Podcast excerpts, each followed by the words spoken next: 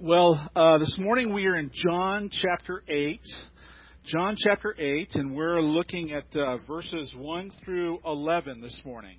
Now, I said I was a little bit too hot, but now you've turned me down a little bit too much. So let's find a happy medium there.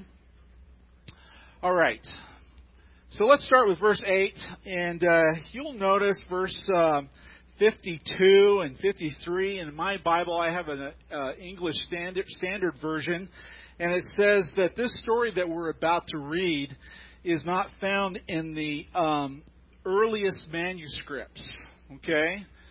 Now, I don't have time to explain that this morning, but uh, this is a story that early church fathers, as they read this story in later manuscripts, it's a story that, um, yes, can be associated with Jesus and may very well have taken place.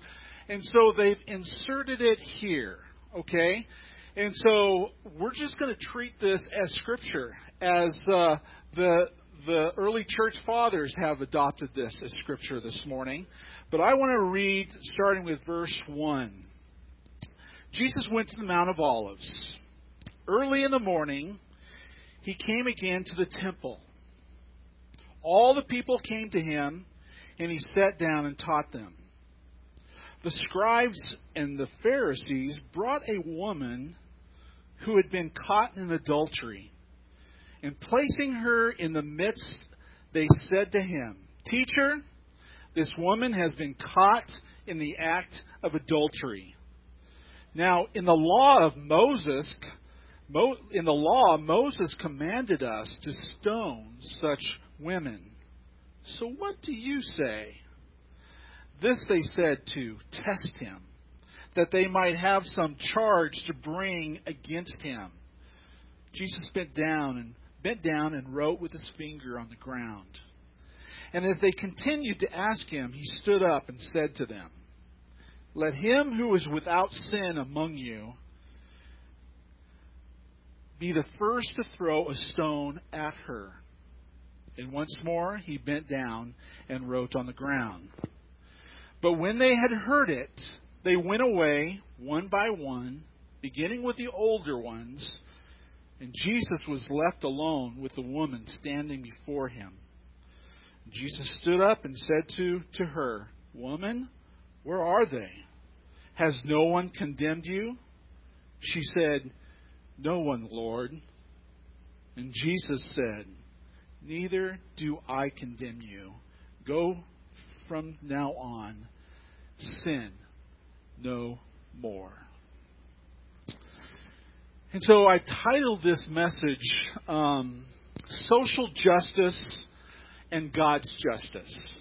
I want to begin with this story and, and what, what's happening in this text this morning, but then I really want to address this text with today's culture and what's happening today with with um, social justice and what's dividing us so much as a church, and primarily, and in our culture.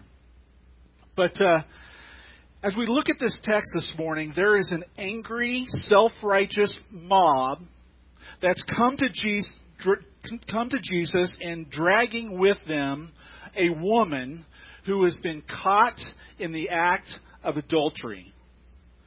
And they brought her to the judge of all judges, the supreme judge. And as they brought her to Jesus, Jesus sees their immoral motives, that these self-righteous, this self-righteous, angry mob Uh, has their motives are not pure. They're trying to trap Jesus, and Jesus knew it.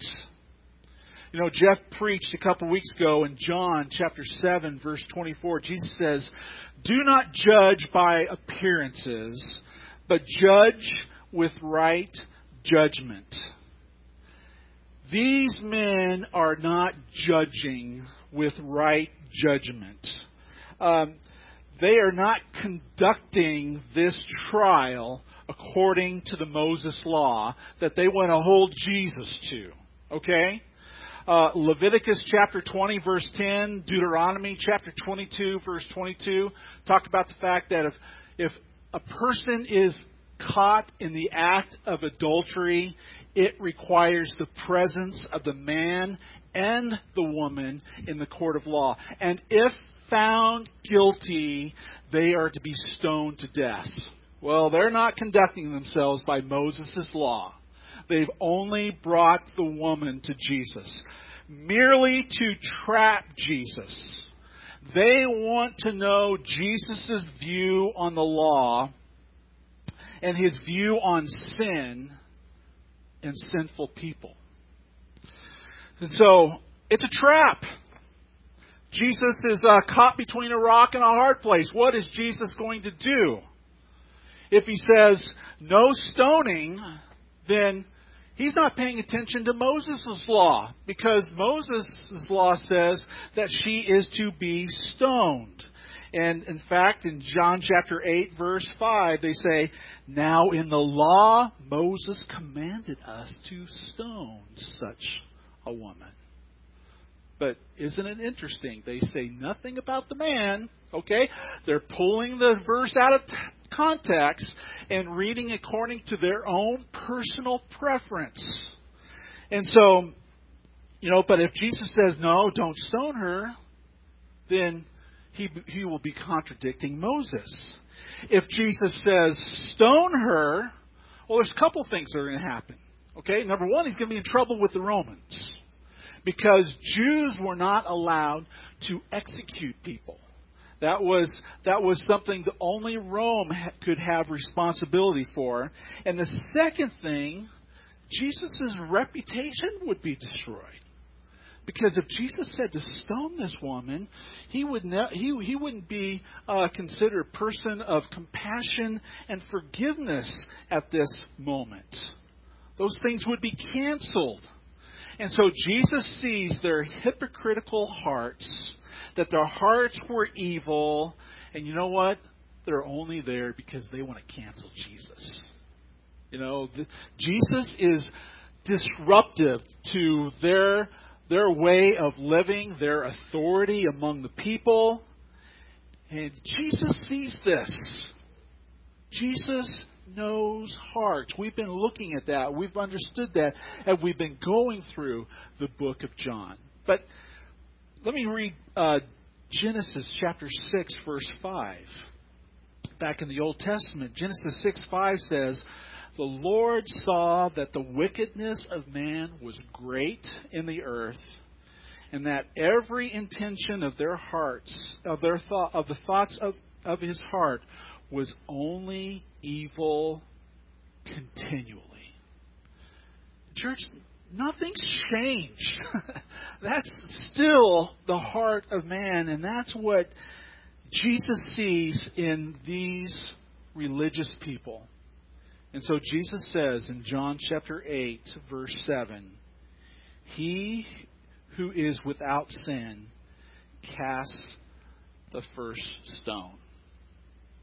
Again, he knows their hearts, and he knows that they're all guilty. And uh, the Old Testament says, if if you have been caught in the sin, If if you've done the sin that you're accusing somebody else of, then you cannot cast a stone. And these men who are standing before Jesus, they've either um, committed adultery themselves, or they've committed the act of adultery in their hearts, and they're all guilty. And the Bible says, one by one, they began to leave, beginning with the oldest. Why did the oldest leave first? Because probably he knew he had the most sin in his heart. He was the most guilty. But they all realized that they were all guilty, and they left the presence of the supreme judge. At that point, Jesus was on the on the ground, and he was drawing. He got up, and he noticed that they had all left.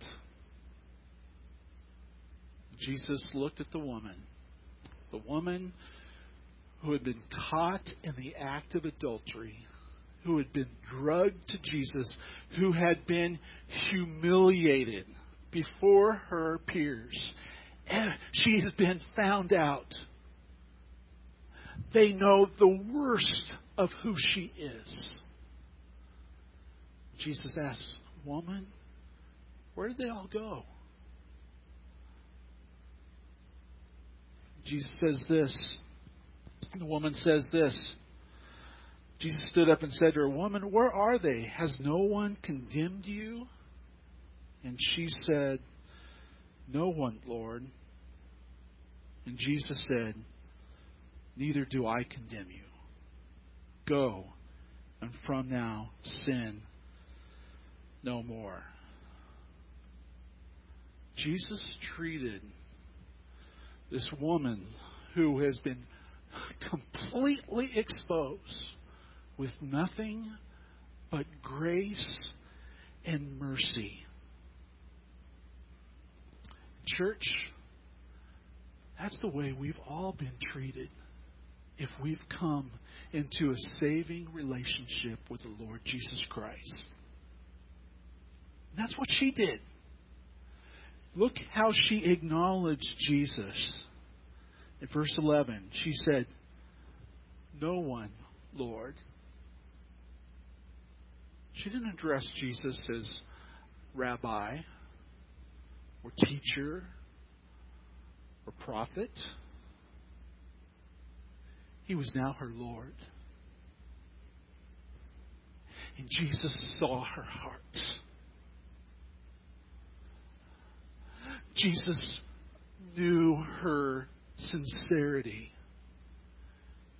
And Jesus says, "Neither do I condemn you." Now, at this point,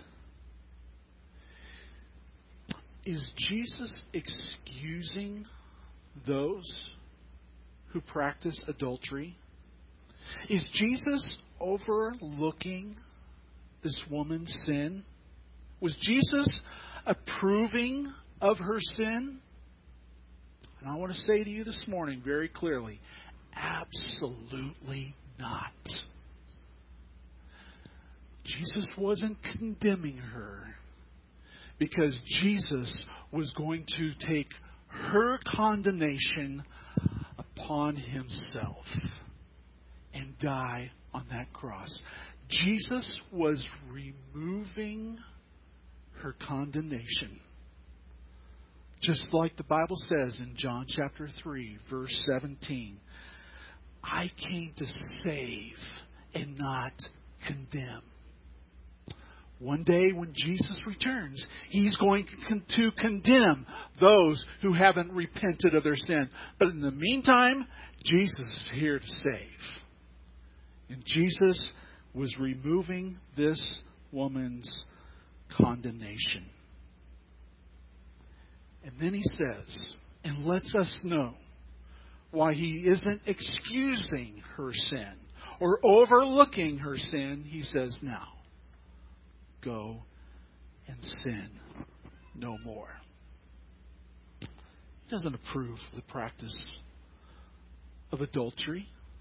He wants us as Christians now, as followers of Christ, to live lives of gratitude and holiness so that others might know whom we belong to and that we live in worship of him. Romans chapter six, verses one through seven says this. "What shall we say then? Are we to continue in sin that grace may abound? By no means. How can we who died to sin still live in it? Do you not know that all of us who have been baptized into Christ Jesus were baptized into his death? We were buried, therefore, with him by baptism into death, in order that just as Christ was raised from the dead by the glory of the Father, we too might walk in newness of life. For if we have been united with him in death like his, we shall certainly be united with with him in a resurrection like his. We know that our old self was crucified with him in order that the body of sin might be brought to nothing, so that we would no longer be enslaved to sin, for the one who has died and has been has been set free from sin. This woman now knows the Lord Jesus Christ.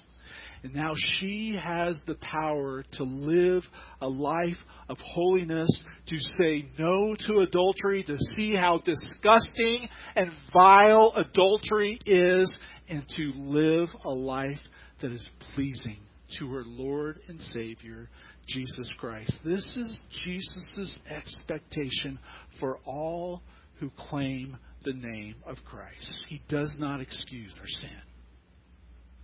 He does not overlook it. He wants us to now go and sin no more.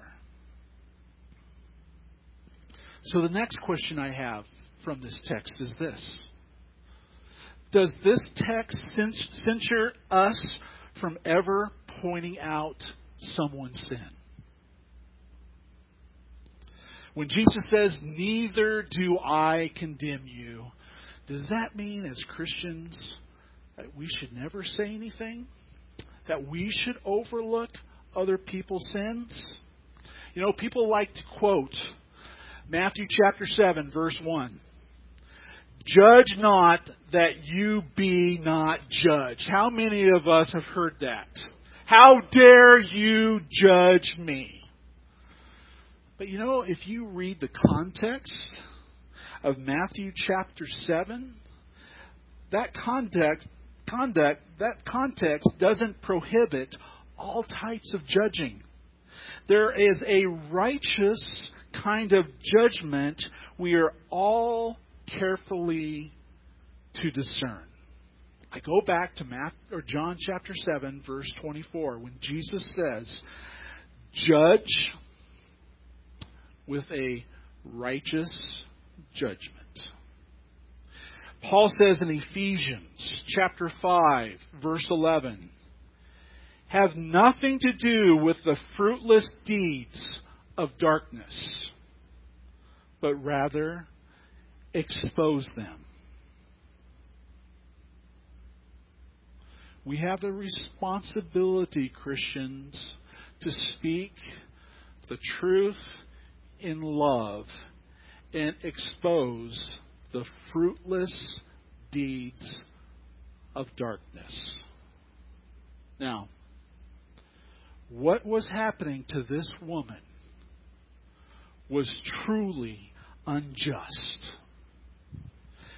And Jesus spoke into an unjust situation.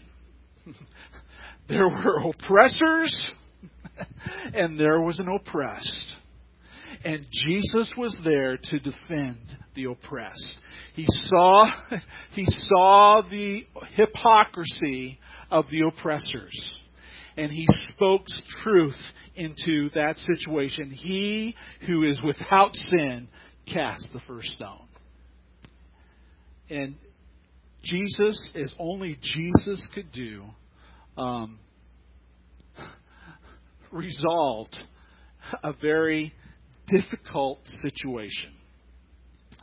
Now, for us as Christians, God demands Christians exercise justice with moral and biblical discernment.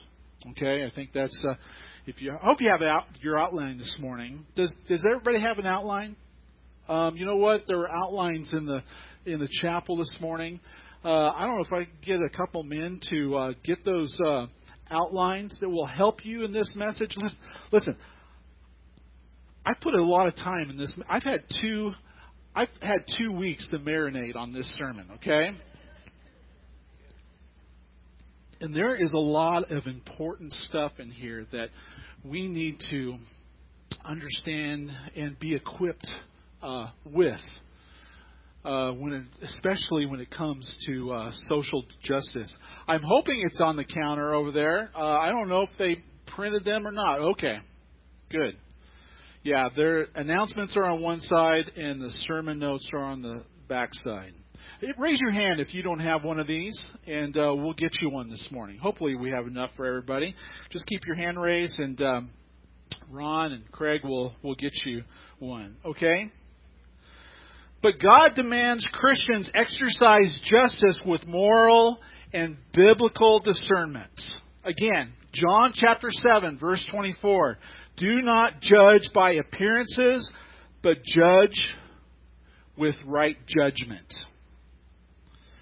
How Jesus navigated this lose-lose situation was amazing. And God was glorified. And church, God wants us to speak up when we see un- injustice ourselves. How can God's people respond like Jesus? Now, I need to be careful here, okay? I don't want to sound like a hater. I want to be careful of my tone that you will hear me and not not cancel me, okay? So, hear my heart. Today, we don't have a mob who's standing ready to stone adulterous women. That's not happening in our culture today. But we do have angry mobs set on tearing down a system that they deem unjust and racist, with chaos, violence, and destruction. And here's the sad part. There are pastors and religious leaders who have jumped on this social justice bandwagon, siding with and sympathizing with the angry mob, and it has created a fault line in Christianity and has greatly divided the church.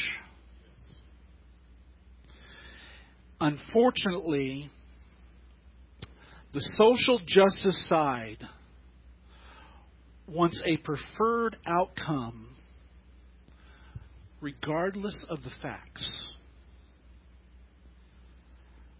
That's not justice.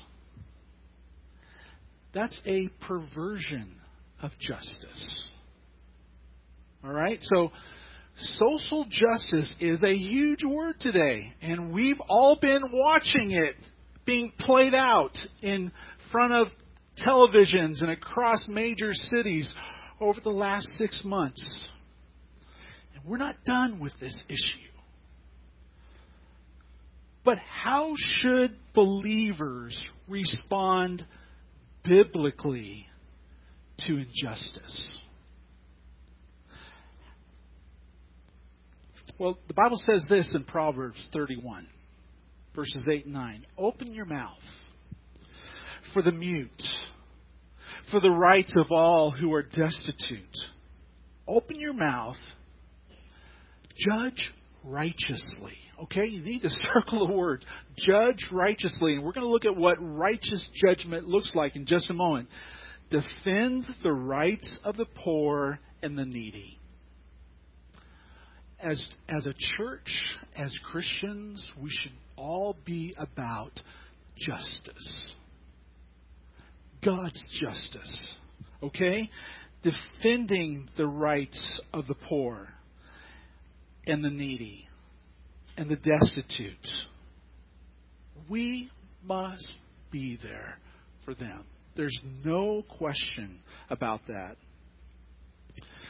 But what does righteous judgment look like? What is justice according to the Scripture? Okay? And it's different from social justice, and you're going to see that in a moment. But what does, what does God's justice look like? God's justice is totally impartial and completely objective. It is justice that is perfect, unblemished, untarnished, and completely devoid of prejudicial bias or partiality of any kind, and without regard to outcome. That's God's justice. Let me read some verses of Scripture, both from the Old Testament and the New Testament, concerning God's justice. Deuteronomy one seventeen. You shall not be partial in judgment. You shall hear the small and the great alike. You shall not be intimidated by anyone. Let me read that again. You shall not be intimidated by anyone. Listen, guys, the social justice crowd wants to intimidate you to believe their form of justice. And God says you shall not be intimidated by anyone, for the judgment is God's.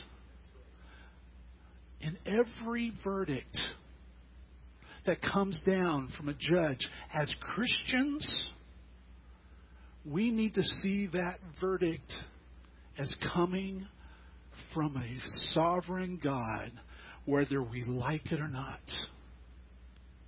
If you don't agree with it, there is a process that you can go, go through to appeal the verdict.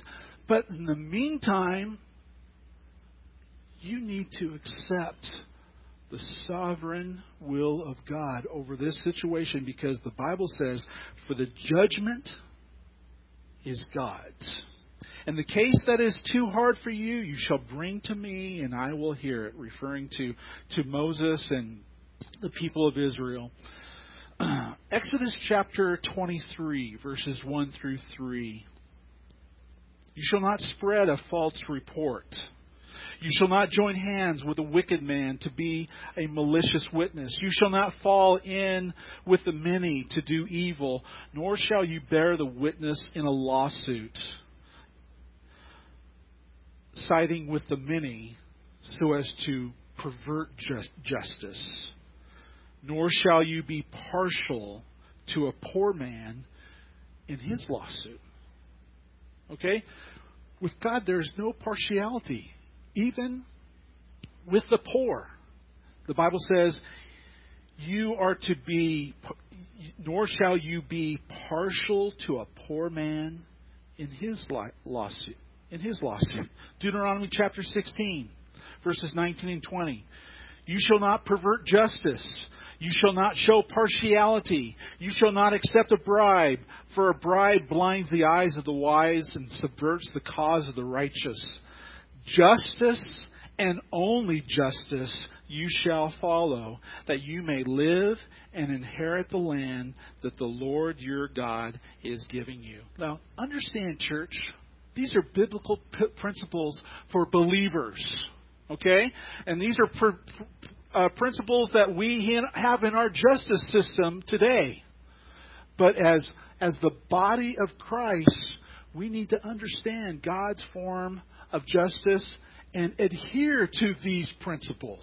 Okay, so I'm speaking to the church this morning. Luke, Leviticus chapter nineteen, verses fifteen through eighteen. You shall do no ju- injustice in court. You shall not be partial to the poor or defer to the great, but righteousness shall judge, shall you judge your neighbor. You shall not go around as a slanderer among your people, and you shall not stand up against the life of your neighbor. I am the Lord. You shall not hate your brother in your heart. You shall not reason, you, but you shall reason frankly with your neighbor, lest you incur sin because of him. You shall not take vengeance or bear a grudge against the sons of your own people. But you shall love your neighbor as yourself. I am the Lord. And in the New Testament, Romans chapter two, verse eleven says, for there is no partiality with God. And James chapter two, verse nine says, but if you show partiality, you are committing sin and are convicted by the law as transgressors. The concept of justice has originated with God, not man. God is just. And as Christians, we are to judge righteously. And in that judging righteously, you know, it's important to personally reflect and not jump to conclusions in any situation. You know, as we personally reflect, this is what God wants us to do. This is what he wanted uh, the religious hypocrites to do. He said, he who is without sin, let him cast the first stone. Look in your heart, man. What's there? And before we jump to conclusions about any situation, guess what? We need to look inside our hearts. Jesus tells us, you know what? We need to focus on the log that's in our eye before we focus on that little speck that's in our brother's eye. And when we personally reflect, and we do need to confront, it's going to show in our tone.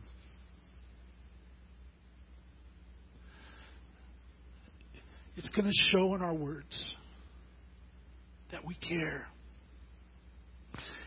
and that we are patient in waiting for all the facts to come in before we give our own personal opinion. That's judging righteously. And it doesn't excuse sin. Okay? We're looking at our heart first and making sure that uh, that we're coming across, coming across in a in a godly manner, in a Christ-like manner. But you know what, church? God doesn't want us to be like the world. And the world is jumping to conclusions before the facts come in. And in fact, the world isn't concerned about the facts. When it comes to social justice, they want their own preferred justice. It's not impartial just, justice. And there's zero reflection. And you know what? We shouldn't expect anything different from the world. That's the sinful heart of man. And man is thinking about themselves. Man is thinking about their own people and their own preferences and what they define as justice. So we shouldn't expect anything different. But as Christians, we can't go there. Social justice wants to convict people before all the evidence has been collected. That's not justice. That's revenge. Again, Deuteronomy chapter one, verse seventeen says, "You shall not be partial in judgment. You shall hear the small and the great alike. You shall not be intimidated by anyone, for the judgment is God's." We can't expect the world to act like Christians. But as Christians, we cannot respond like the world. Impartial justice is not based upon feeling and emotions. It is based upon the facts. Church, we live in the United States of America. It's not a perfect country. And we we live in a far, fallen world. And we don't get things perfect. But I want you to know that we have a justice system that wants to conduct itself impartially, not partially. and we probably have the best system on the face of the planet. But there are social justice warriors who desire a preferred form of justice. And if they don't have it their way, guess what? The system is racist, and it's got to be torn down, and it's got to be rewritten. It got to, it's got to start over. That is wrong. And the sad part is there are Christians who are sympathetic with their cause and emotionally supportive and want to justify and condone violent behavior. Church, that's wrong. That's not what God would have us do as God's people. Proverbs chapter eighteen, verse thirteen and seventeen says, if one gives an answer before he hears, it is folly and shame. The one who states his case first seems right until the other comes and examines him. And when it comes to social justice, they're just concerned about one side of the story. And I've got, as God's people, we need to wait for all the story to come in, all the facts to come in before jumping to conclusions. Because in jump, jumping to conclusions, that's not justice. That's revenge. That's seeking blood. And as the church, we can't go there. And you know what today, in this day and age, in this culture today, that's not very popular. And there's a culture today that wants to cancel that voice. Church, we can't be afraid. That doesn't mean we don't care. Doesn't mean we don't have a listening ear. But we can't be supportive of violence and rage. Protest is okay. But tearing down the structure is wrong. Is godless. And there's no place for that. So, with that being said, number one, judge with right judgment. Judge righteously. Christ is the supreme judge. Number two, you know what? We aren't. Jesus knew the heart of man. Jesus knows our motives. We don't. So we can't afford, number three, to jump to conclusions before all the facts come out. Be patient. Wait. Social justice doesn't want you to wait. Social justice wants you to side with them now. Jesus says, wait. Check your heart. What sin is in your heart that you need to remove? What log is there that you need to be paying attention to so that you can re- respond appropriately to the situation? You know, what if you were a police officer waiting for due process? You know, you were you were placed in an impossible situation, and you did what you were trained to do in that in that split second moment. And now your life is on trial. Wouldn't you want to be judged on the facts of the case and not by the feelings of the jury? We need to see both sides of the situation, church. Yeah, there's one side who's really angry. They want revenge. They want blood right now. But there's another side of the story did what they thought, who did what they were told to do, and now they are afraid for their life. There needs to be justice in this situation. Not social justice, not preferred justice, God's justice. And that's what we as God's people need to stand for. Next point. Never excuse unrighteousness. Social justice warriors do not concern themselves with the bad behavior of the oppressed group. They want revenge. They want blood. Jesus was not a, about to let the mob go there. He told the adulterous woman, "Sin no more." He who is without sin cast this first stone.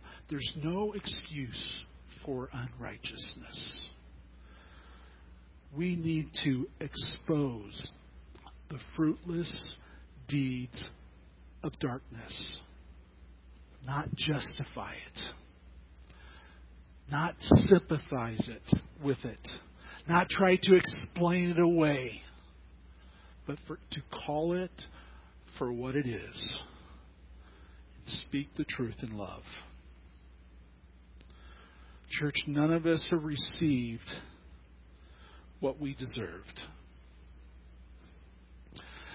The adulterous woman didn't receive what she deserved. The religious, self-righteous hypocrites didn't receive what they deserved. We haven't received what we've deserved. We've received grace and mercy. And we need to lovingly listen to both sides. And you may very well be excluded from one group. But you're not going to be excluded from God. You may undergo some persecution. Church, one day we may all, there's a world out there that wants to cancel out the church. But we can't be afraid. We've got to stand firm, knowing that God is sovereign. God's allowing us to go through this for a purpose. And in that purpose, we must glorify Him and continue to judge righteously. May God help us to judge righteously. Let's pray. Father, thank you for your grace and mercy. It's far more than any of us deserve. We deserve your justice. But Jesus, you removed our condemnation. Just like you removed this adulterous woman's condemnation. Forgave her. Gave her a new life where her sin, sin was no longer in control of her life. She was free to live her life for you. Just as we're free to live our life for you today. God, we live in a dangerous world. And Christians aren't very popular today. God, help us to do the right thing. The moral thing, the biblical thing.